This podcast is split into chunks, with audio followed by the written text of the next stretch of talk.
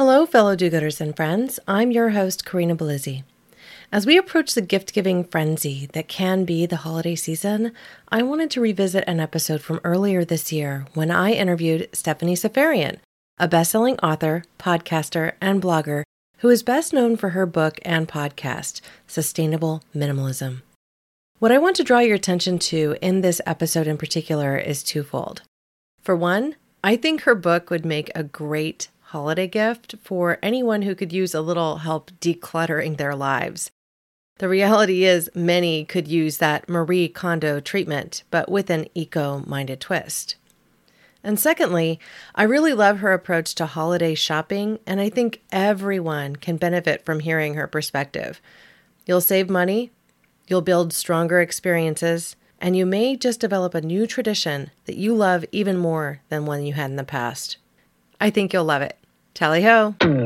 Welcome to Care More, Be Better, a podcast for people like you who care about the social impact of conscious companies and everyday heroes. Hear inspiring stories from those who put people and planet before profit and personal gain. You'll learn how you can make a difference, vote with your dollars, and get involved today.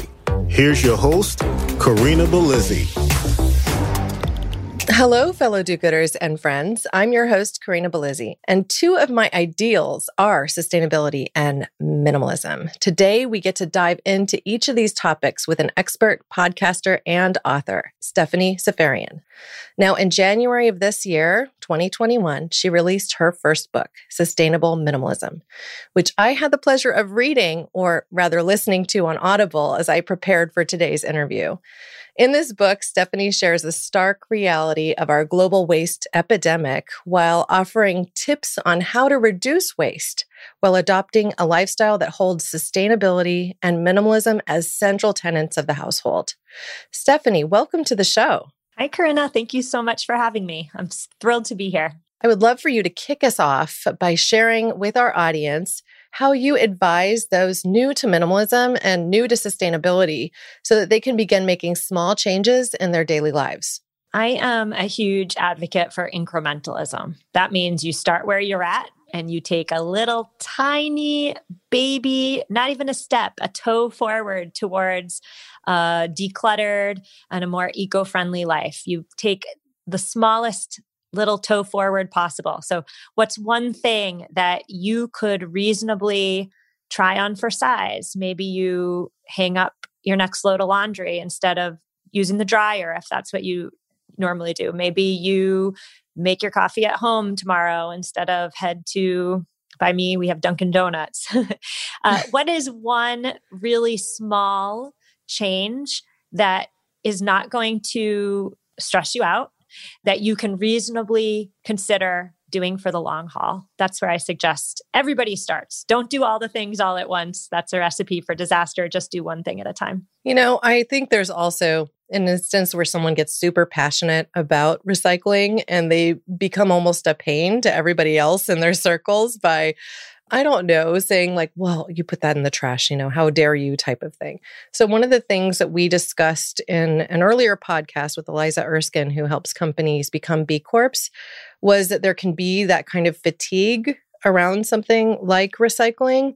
How would you advise somebody who, let's say, has gone to let the militant space to kind of help somebody along the way without making them feel like they're being um, judged for the recycling measures that they take already? Sometimes it's better to say nothing than to say something because if the approach isn't welcome or if the offer to help is not welcome and if the approach is judgy, it's going to do more harm than good.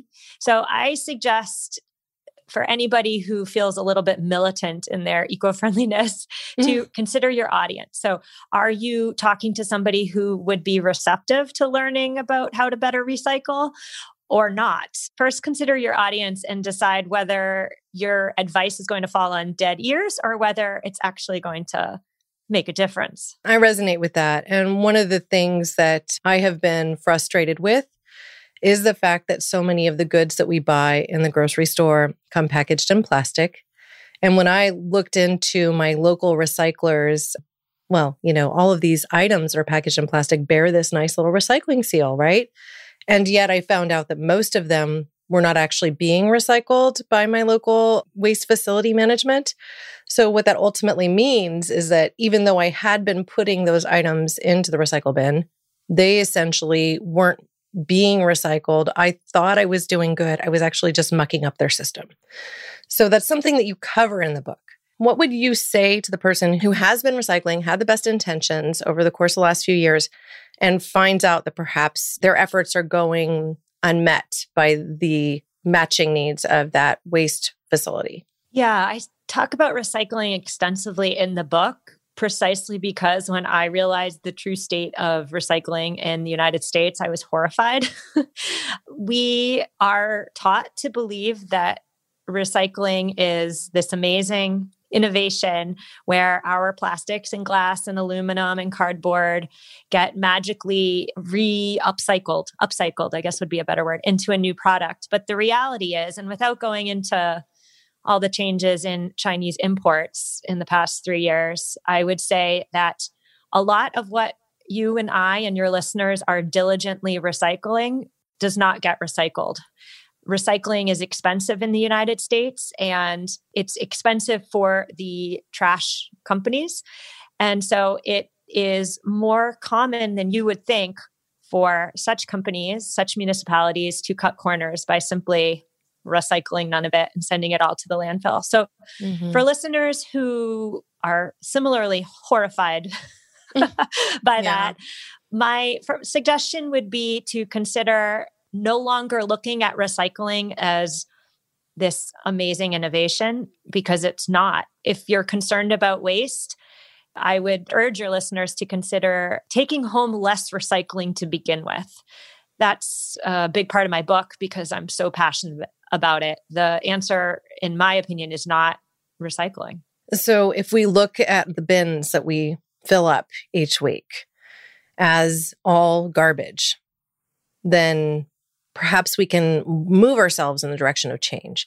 I mean, because what I think about, you know, if you're drinking these bottles of wine, enjoying your evening at home, that bottle of wine is made of glass. That glass costs money to make. It's thankfully inert insofar as the environment is concerned if it ends up in landfill.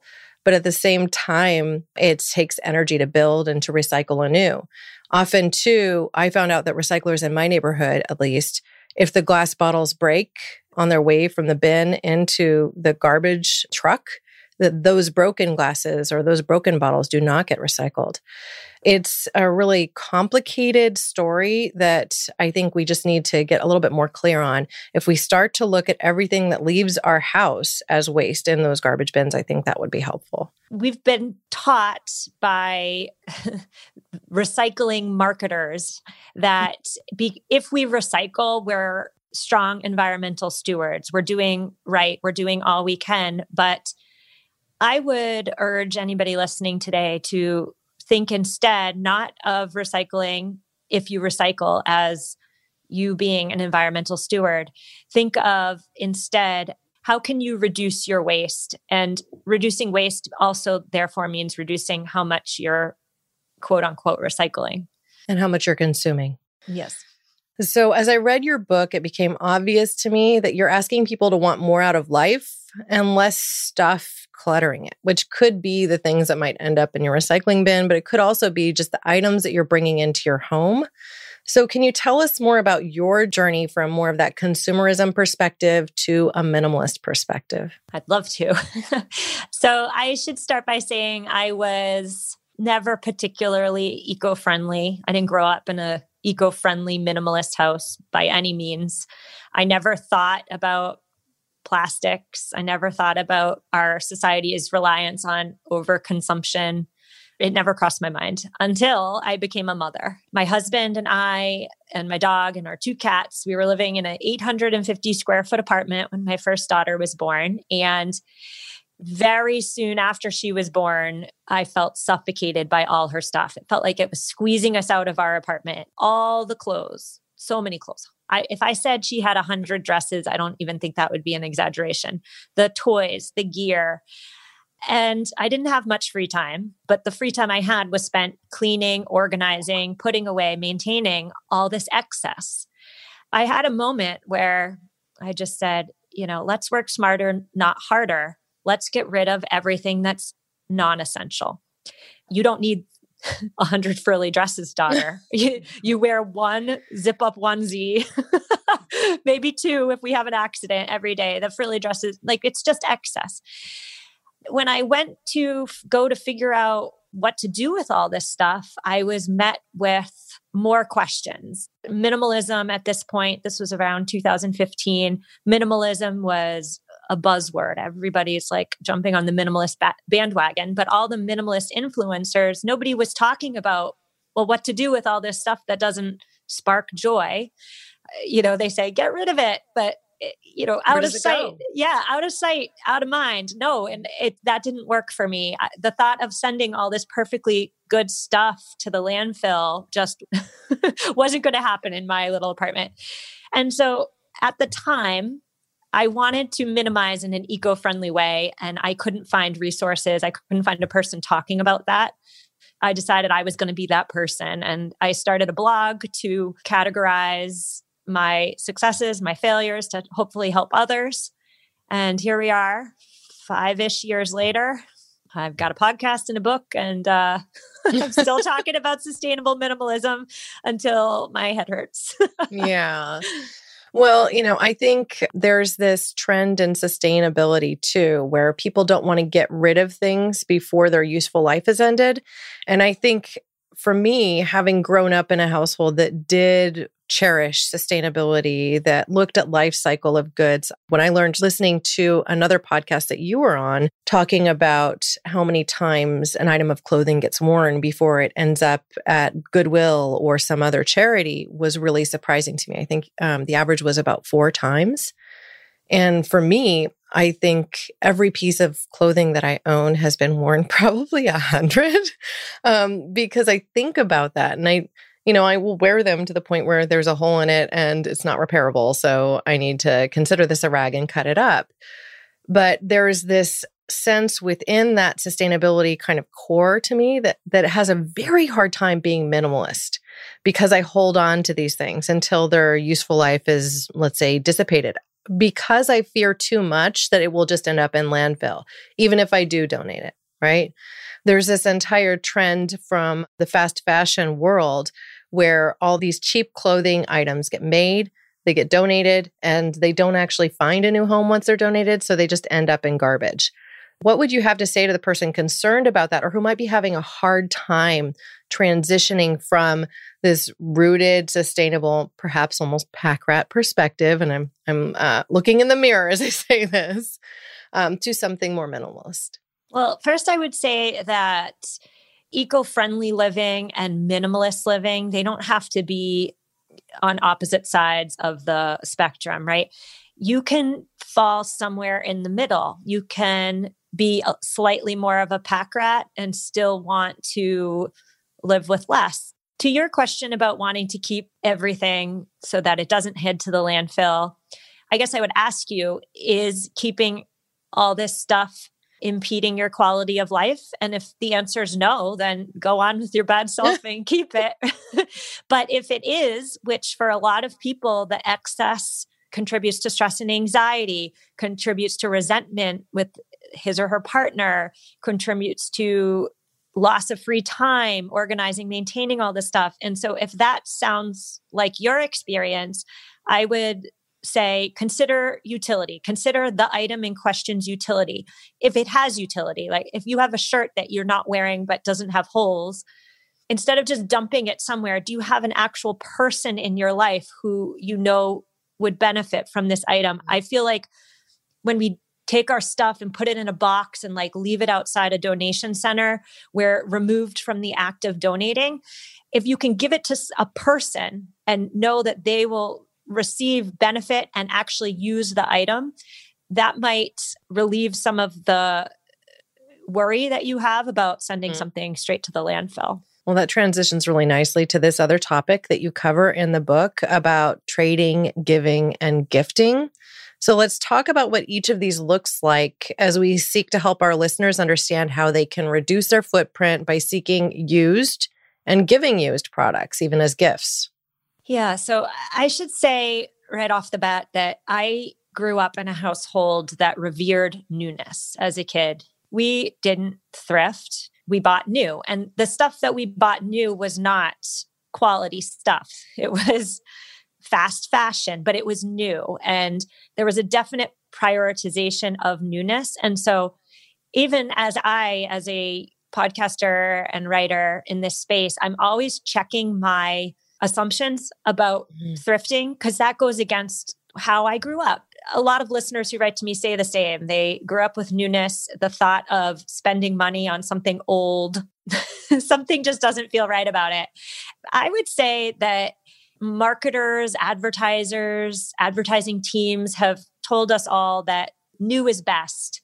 But I would argue that new is not best if new is eating up our planet's non renewable resources and then trashing the planet in the forms of pollution in our waterways and our oceans and overflowing our landfills. I suggest if you can thrift, if you have a thrift store, go for it. If you can buy secondhand from F- Facebook Marketplace, I say go for it. If you have a buy nothing group, which is, in my opinion, one of the most amazing things in the world, mm-hmm. you put it's a great way to declutter stuff you no longer mm-hmm. need, but it's also a great way to acquire things you do need without spending a cent.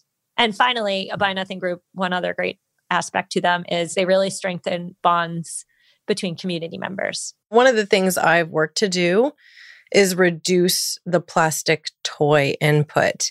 And as many times as I host a birthday party or something like that for our kids, we're always essentially saying no gifts and limiting party favors to things that can be reused or that are made of wood or that aren't just the general plastic crap that you would get from the Dollar Tree, because I think that has become the norm for so many of these kids' birthday parties. And I know we've been for the last year in a bit of a pandemic, and there isn't as much of that.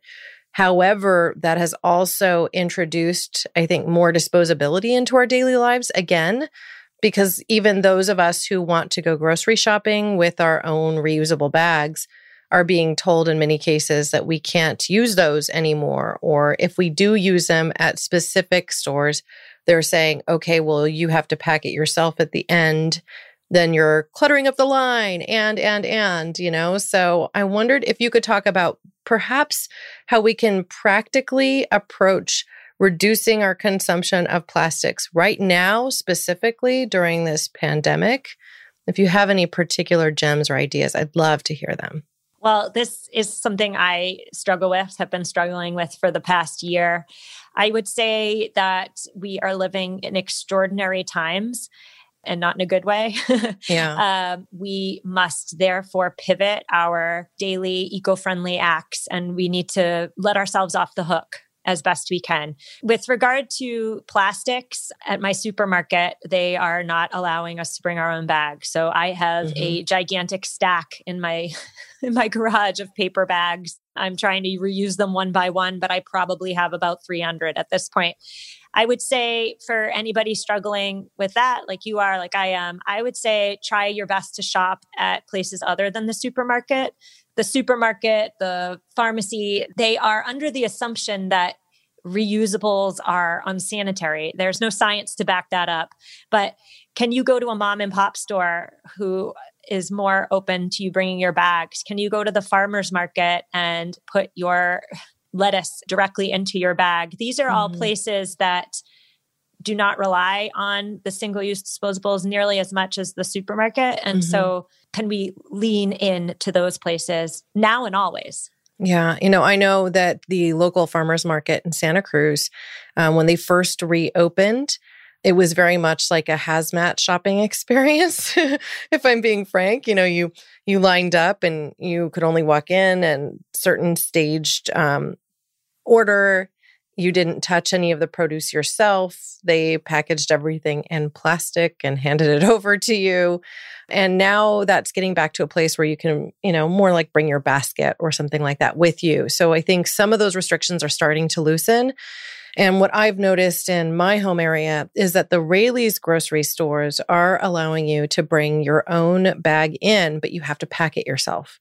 That hasn't actually been the case for many of the others.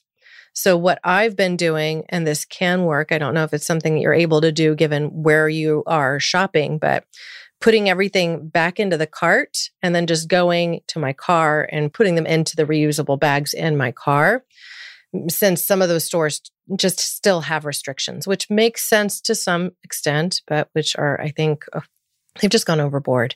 It's the pendulum swing, right? We fear, so we swing all the way to one direction. The science shows that contact transmission of COVID is lower. It's more like airborne that seems to be the problem. So wearing reusable masks is really good. I'm constantly um, struggling with one other point, and that is that I've always looked at coffee as a treat. So when I'm out and about every once in a while, I'm like, gosh, I could really, it'd be nice to get a coffee or a tea out at a local coffee shop. I had traditionally just brought my reusable mug with me all of the time. And now they are not allowing me to do that. I'm looking forward to the day at which they will lift those restrictions. But even just for listeners who might have battled that same problem, what I can suggest is that you just ask them not to give you the plastic lid because that is I think the worst contributor that you get from, you know, that short visit to the coffee shop. Something else you cover in the book specifically talks about some of the contaminants that are in the plastics that are used in packaging even down to the Stelvin closure device at the end of a bottle of wine, right? That's the twist top, right? That my husband always corrects me on that. Stelvin closure device, whatever. It's lined with plastic. Many of the foods that we get from grocery stores come in plastic, and they seem to be something that is supposed to be heat safe that you could throw in your microwave, that dark black plastic. One of the things that you talk about in your book is the fact that each of these leaches chemicals into our bodies when we consume them. I'd like for you to talk about specifically why, from a health perspective, plastics are bad for us to consider as a packaging item for food, as perhaps additional fodder for people to consider really trying to limit their exposure to them. Plastic is not uh, benign from a health perspective. Numerous studies have shown that when you heat food or a liquid up in a plastic container, chemicals from the plastic leach into the food or beverage that can disrupt your endocrine system, can lead to serious chronic illnesses down the line, including cancer.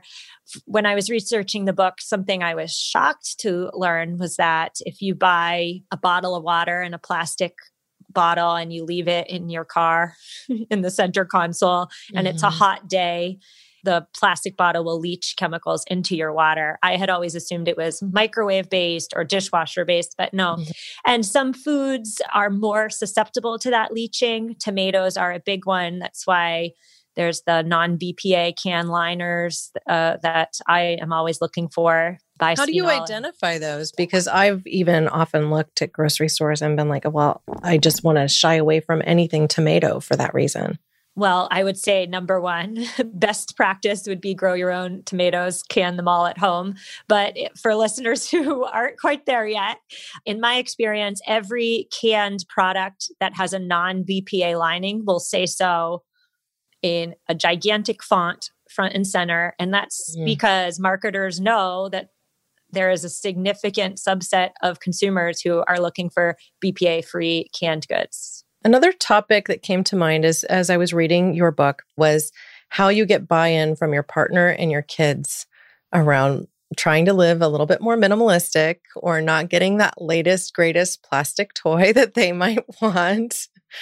This is something we battle in our own house and has quite honestly led to me boycotting certain TV shows that are so heavily marketed towards plastic toys. I'd love to just get your thoughts on that. And perhaps you could even just speak about your journey from that personal perspective, just going from being more consumerist to more minimalist and how you got their buy in. So my children are, they just turned four and seven. They're still young. And I am fortunate that I started this lifestyle when my oldest, when my seven year old was a baby. So she really doesn't know much different. I have no idea how listeners with a 13 year old are going to pivot to an eco minimalist lifestyle. I'm sorry, I I just don't know. But I will say in my house, I do a few things that I think keep them bought in. The mm-hmm. first is we prioritize experiences. My daughter just had her birthday party. We give experiences. She's going to have a cooking class with my grandmother. That was her main gift then that is, in her opinion, the the greatest thing. Like one on one time with her beloved grandmother. Excellent. Mm-hmm. She's sleeping over her other grandmother's house next weekend for a movie night. Prioritizing experiences is one way in which I hope to continue to highlight the joy that others can bring to our lives and therefore diminish the potentially oversized impact of a new toy. That's not to say they don't get new toys. They got toys mm-hmm. on their birthday, but we don't give a lot. Mm-hmm. I think each of my daughters got three presents from us. And same at Christmas. We are very strict. Each child gets between five and seven presents. It's a want, a need, a read, a share, an experience. So five. And we're really strict about that because I've seen in my own life. Today's it toy is tomorrow's clutter. And I also think as parents, it's our job to fight back against consumerist culture. Our children, our children, they don't have that insight. They don't um, have that perspective to be able to do it for themselves. And so I do believe as a mom, it, that is my job. I will say that my seven year old, she is starting the comparison game. She sees her friends have, I don't know, let's just use the example of an iPad her friends mm-hmm. have an iPad. She, she came home one day a couple weeks ago. Mom, why don't I have an iPad like my friend?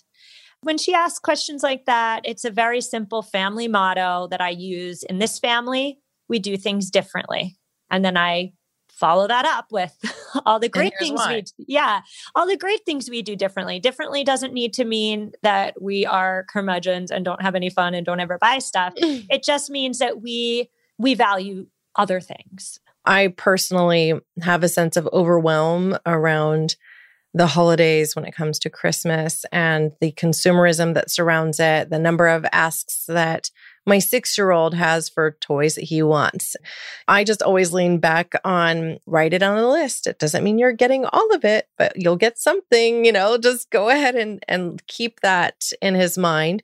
Recently, this week, he asked for a specific helmet for a specific Star Wars character. And he said, Can we just go buy it?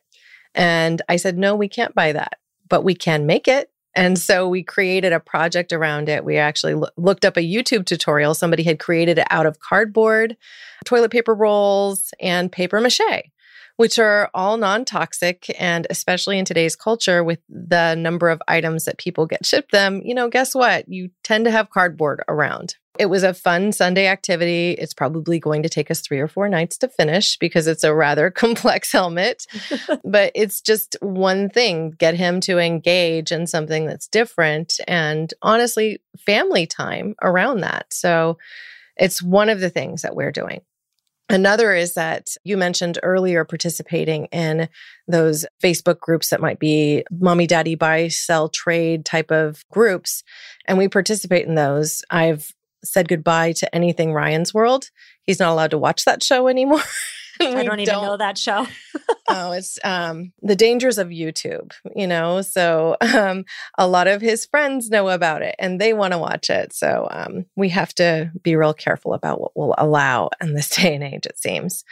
Um, but yeah, screen time is a gift rather than you know something he automatically gets. Things like that.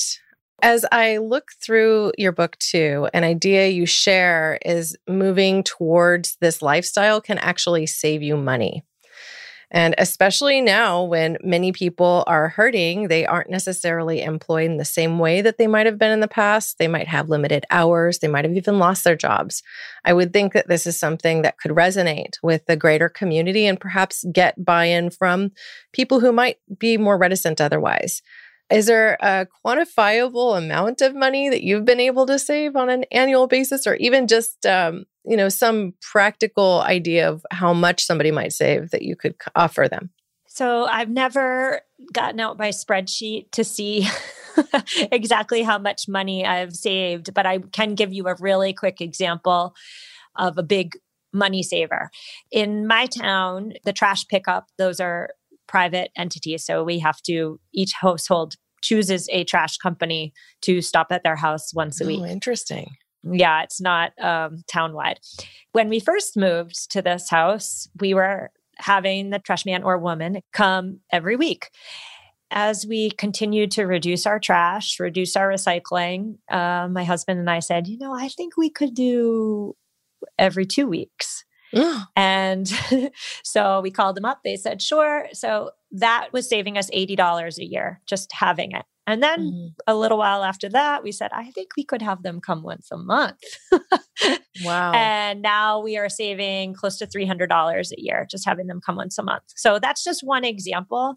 Mm-hmm. I will also say that we are told that life is really hard. We don't have a lot of time. And so we need X, Y, and Z product, this convenient product to save time.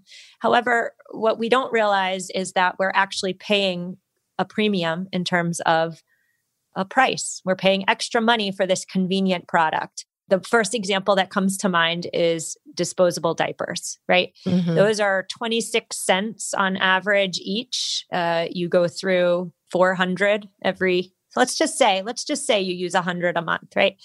That is significantly more expensive than a cloth diaper. And i'm not advocating for everybody to go start cloth diapering, diapering their child but i am suggesting that people start looking at this convenience factor like mm-hmm. like is this product that you've been using for decades is it worth that extra upfront cost Sometimes I would say the answer is yes. Sometimes the answer might be no. You know, one of the things you mentioned that I think is a really great tip in your book is the use of coconut oil for many of the things that you might use multiple products for otherwise. Why don't we just use coconut um, oil as an example? What are the things that you use coconut oil for in your household and what products have they helped you replace? I use coconut oil as my face moisturizer, my body moisturizer, and my makeup remover. So uh, one product, mm-hmm. three three uses. And then if you want to get crazy, I will say that coconut oil is in a lot of DIY home products. If you're into making your own lip balm, coconut oils in there. That's just an example. But I am all about questioning whether I need these products to be more beautiful or to be more productive or whatever the product is. I'm always about questioning those claims mm-hmm. and seeing if I can simplify it. If I don't need the product, eliminate it or use something else in multiple ways. Now, I mean, I confronted that recently just with regard to this podcast. I learned about the Clubhouse app. I did a couple of sessions through Clubhouse with another person's iPhone in my presence because it's not yet available on an Android. And I am an Android girl. This is my phone. I love it. It's my Samsung S9. I've had it for three years. It's still kicking and doing really well. So, in my mind, it's not time to be replaced, even if there's some bigger, better, faster, more gadget available now. And even if Clubhouse was only available on Apple devices. I made a conscious decision hmm. over 10 years ago to walk away from Apple because I felt like their products, generally speaking, had a planned obsolescence of only a year or two down the road. Like they just would push so many updates, it would take up so much space on the phone or on the device, mm. and it would just gradually stop working as well. And I bit the bullet, you know, a couple weeks ago. I got an iPad that was refurbished online from a reseller that would put a warranty on it. So it's a couple years old. But guess what? It runs iOS and it runs mm. Clubhouse. So now I have this iPad that's replacing my older son's tablet, which was on its last legs that he's, you know, had for about 5 years now. I'm thinking about ways that, you know, as I make these decisions in my life, how can I go ahead and fulfill the needs that I have around my scholastic work or around my my work work or around the podcast work to try and just be a little bit more mindful in my daily life. So I applaud that. Now, you mentioned these DIY efforts that you feature in your book, and there are a lot of them. So I was hoping you could just give us the highlights from the type of DIY projects that you have in your book because they seemed practical. They also were wide ranging, in my opinion, and they seemed relatively simple. I was surprised by that. Well, I want to say that I don't jump out the gate with uh, DIY uh, recipes. I don't think that that's where somebody completely new to an eco minimalist lifestyle should start. I think making stuff at home yourself is an advanced strategy after you've been at this a while. But yes, uh, DIY in 2021 has a bad reputation as being time consuming. Why make when you can buy, right? But the reality is that you can make home cleansers. You can make a six month supply in under three minutes and save a lot of money. And you can put them in your own glass bottles instead of the plastic ones, which are probably going to the landfill. Mm-hmm. Same with a lot of beauty products. My absolute favorite DIY beauty hack is I make my own uh, dry shampoo, and I'm actually using some right now. um, it's as simple as mixing some cornstarch in a jar. And if you have dark hair like I do, you add cocoa powder until it matches the color of your hair. I use an old makeup brush, apply it to my roots, use my fingers, move it in, and there we go. That's that's my dry shampoo for the day. So easy. I mean, two ingredients. You put it in, in, a jar and you mix it up. Shake it up, right? You just literally, you don't even have to mix it. You probably just shake it, right? Yeah. And those are two things you probably already have in your cabinet. You could make it out of ingredients you already have, or you could go to the store and spend $5 on a on a product and probably an aerosol container. It's a, in my opinion, it's a no win. I would absolutely yeah. make it. This got me to think about whether or not that could actually get you between, like, if you happen to dye your hair, between sessions of getting your hair dyed, like if you were going a little gray, you could use some of this dusted powder at your part line or something like that? I don't know because I don't currently dye my hair, but the pandemic is giving me lots of grays. So it's it's gonna be soon. I'm, you know, give me another six months and I'll report back on and if that works. yeah. Another thing that you mentioned, I think, um, was even eyeliner being relatively simple to make. And um, that one was one that spoke to me. I was like, wow, you know, I could make my own eyeliner. That's amazing. Yeah. And I'm not sure if, you know, you have health concerns, but making stuff at home to go without saying is is a great way to limit your exposure to potentially hazardous chemicals. So yeah, I'm all for it. yeah, definitely cleaner. My go to scrub for my pots and pans is some sea salt mixed with some lemon juice. Make a paste and then put it in your disgusting, dirty pots and pans and scrub away. It works better than any product I've ever used on the market. So easy. Really? And that's just salt, salt and oil? Sea salt and no lemon juice. Lemon juice. Did I say lemon oil? Sorry. I might have made that there. You know, I've been looking at things that you can use for skin scrubs and things like that. I think you mentioned using um, uh, sugar or salt along with an oil for a scrub for your face, as for example. Yeah. And another one that's all over the internet currently is using coffee grounds. So I know you like your coffee. I do like my coffee. Thankfully, we compost. So, you know, it all goes in the compost, and I don't feel so guilty about that. Yeah. But I know it takes a lot of water to grow. Same with, you know, things like almonds. Um, I think uh, the statistic for almonds is a gallon of water per nut or something ridiculous. I mean, I know it's a lot. Same with avocados. That's kind of our Achilles heel in this house. Yeah, farming agriculture uses a lot of water. Thankfully, there is new technology coming out. Like there's more of a movement towards vertical farming where the water usage is much, much lower and they're able to grow produce like lettuces and microgreens indoors, not use pesticides because of the fact that they're not in open fields and create a cleaner product that utilizes less water. But those aren't necessarily really commercially available products yet. You know, we still rely on open farming for most of our foods.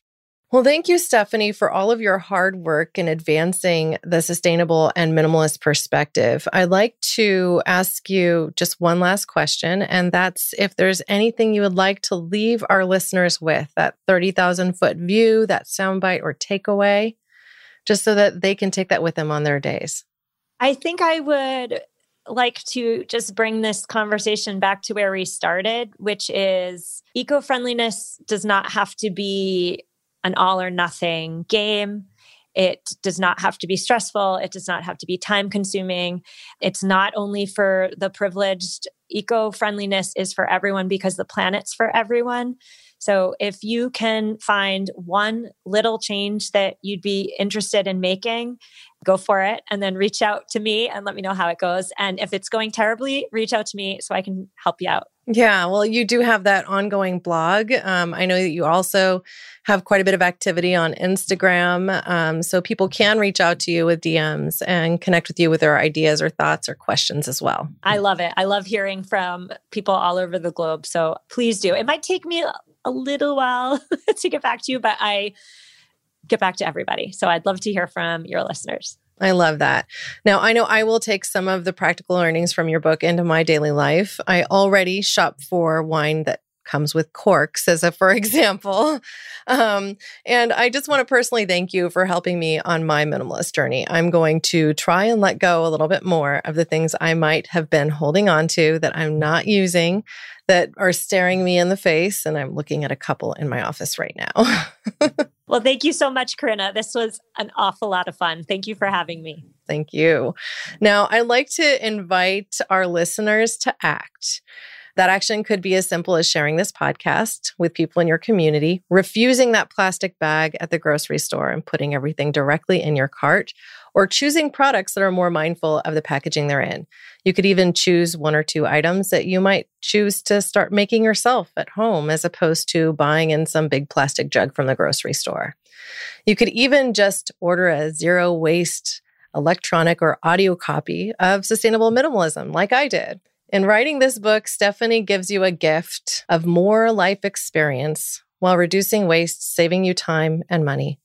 To find suggestions like this, visit our action page on caremorebebetter.com. There you'll find causes and companies we encourage you to support. Thank you, listeners, now and always, for being a part of this pod and this community, because together we can do so much more. Thanks for listening to Care More, Be Better, a podcast for social good. To make sure you never miss an episode, subscribe, rate, and review wherever you listen to podcasts, and share with your friends to help us reach more people and spread more social good.